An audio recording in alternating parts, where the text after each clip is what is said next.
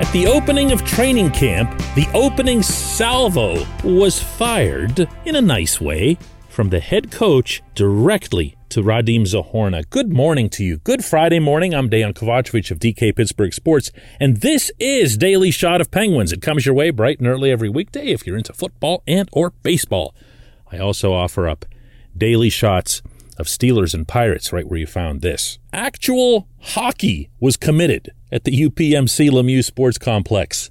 All the players, well, all of them except for two, were out there on the rink, and it's the two that everyone knew weren't going to be available. Sidney Crosby is recovering from his wrist surgery, and Evgeny Malkin, with his knee surgery, is going to miss 2 months, according to Ron Hextall's update. A little longer, I think, than maybe some, including myself, had been thinking.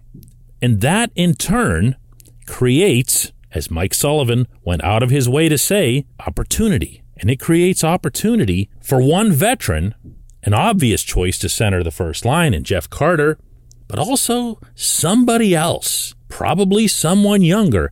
And here is how Sullivan worded it. And so we've got some young guys that we're excited about, that have showed glimpses of pretty solid hockey. And we'll see which guys can step up and contribute to help us win games. Zahorna is a guy that I think comes to mind. He's a real good player. He's got good offensive instincts. He's got a year of pro under his belt now, and he's 25, 26 years old.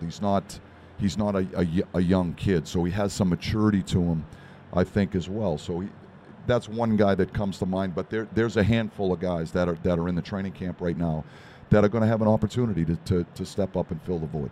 Did you catch the only name cited by Sullivan in that quote? Yeah, Radim Zahorna. And why not? 25 years old. He's new to North America, but he's not a kid. He's mature. He's experienced. He's got the size that the Penguins say that they covet. 6'6", 220. He's not a banger by any stretch of the imagination, but size is size. Size plays in other ways. You don't get knocked off the puck as easily. You have reach. Big means big. Doesn't just mean, number of body checks that you register. Certainly doesn't mean stuff like fighting or whatever. The definition has changed. He's also got, as you heard Sullivan reference, some skill. We saw that last year. It was only 8 games that he played in the NHL, but 2 goals and 2 assists, and you'll remember that the goals were pretty impressive. I really think he's going to be the guy, and not just because of this quote, but also, and maybe more significantly, that Sullivan set up the lines to open camp by having Zahorna between Jason Zucker and Kasperi Kapanen. Well, who would have been playing there? Now, lines change all through a camp, and Sullivan reiterated yesterday that these will be fluid as well.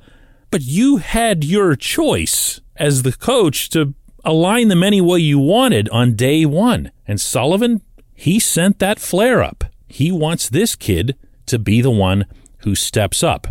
And I love this. This portion of Daily Shot of Penguins is brought to you by the good people at the Greater Pittsburgh Community Food Bank, where they're committed to providing food for all of our neighbors in need across Western Pennsylvania. They, in turn, need your help. Go to pittsburghfoodbank.org to find out how $1 is all it takes to produce 5 full meals. pittsburghfoodbank.org.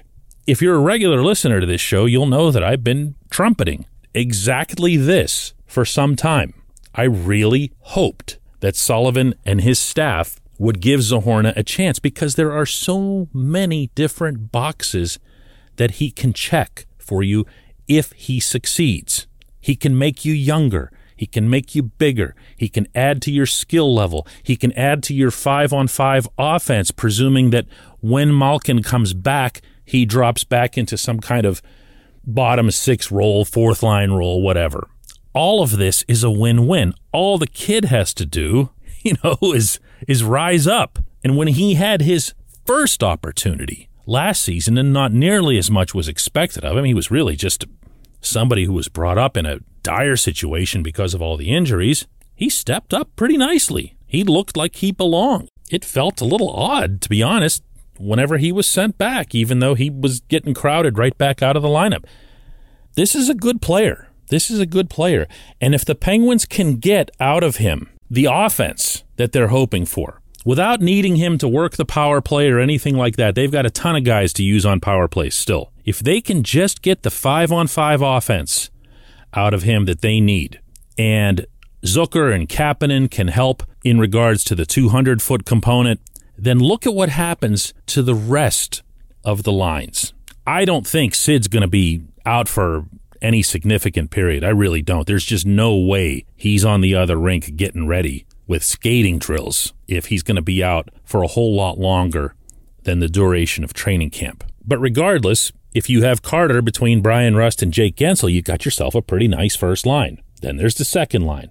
The third line, which, by the way, also had the cards shown on the table yesterday with Teddy Bluger flanked by Zach Aston-Reese on the left side and Brock McGinn on the right, things kind of make sense. This is what you want. Now, the negative here is if Zahorna doesn't succeed. If Zahorna ends up falling on his face, really, things start to get murky, because now you're moving different people into the center position where they might not necessarily be at their best. Say someone like Danton Heinen, who's, primarily a winger at this stage of his career. Maybe it would be Evan Rodriguez, who Sullivan clearly loves and has moved not only up and down the line charts, but from wing to center and back and forth. That right there would have been your lazy move. That would have been your convenient move that not really anyone could have criticized. Tough situation, need somebody to back check. We're going to go with all defense. But Sullivan didn't do that. They didn't do that. That doesn't mean they're going to hand this spot to Zahorna, but that does mean that they very, very obviously hope he takes it. It would be a really, really, really good thing for this hockey team. When we come back, just one question.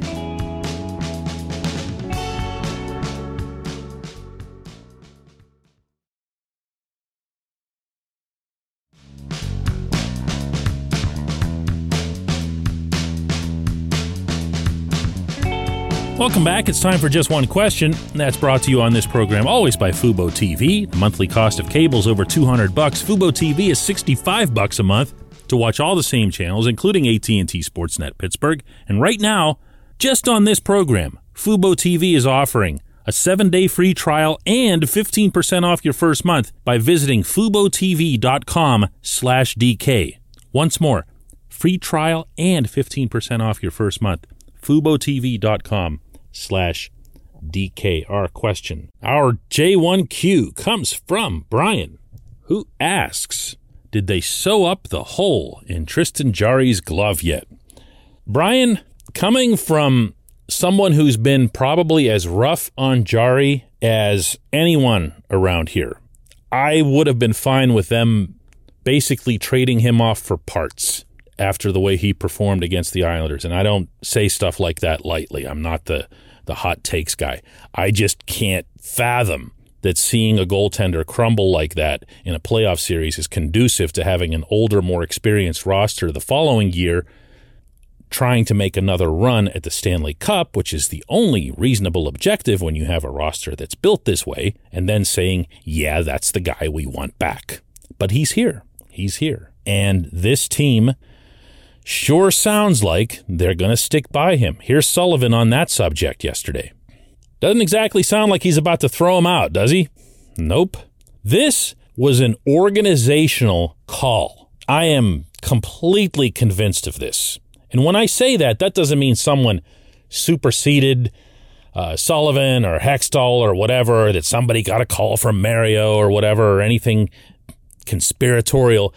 I mean that this is the kind of thing, knowing the inside of how the Penguins work and have worked for a very long time, that would have been deliberated by pretty much everyone. It would have been topic, if not topic A, meaning what do you do with Malkin and Letang extensions and so forth, it would have been right up there. What do we do about this guy? He just cost us not just a playoff series, but potentially a playoff run, because that group of skaters was ready to make a run. I am totally sold on that. And once they're on the same page, this is the way it's going to go. It doesn't mean Jarry's going to have 82 starts. It doesn't mean Jarry can't lose his job in the first month to Casey DeSmith. It doesn't mean the situation can't change in a bigger way over the course of the coming months, but it does mean this is how they're starting out.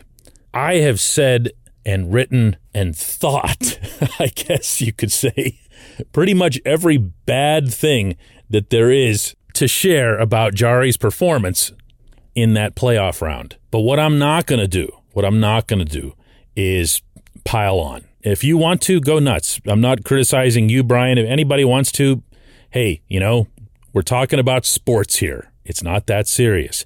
I'm telling you that I'm not going to do that. I've had months of this now. He's here. This is the approach the organization's going to take. Maybe they'll be right. And maybe a lot of us, myself included, will look kind of stupid or short-sighted in a few months when Jarry carries the Penguins on some big run through the playoffs and we're all like, yeah, remember when we were all going to get rid of him and all that other stuff. I'm open to that. I'm always open to stuff like that. Again, it's just sports, you know? These stances and these opinions don't get set in stone. I'm not optimistic about any of this, but I'm going to respect it. I feel like that's fair. I appreciate everybody listening to Daily Shot of Penguins. And let's do another one Monday, the day of an actual exhibition game against the Blue Jackets.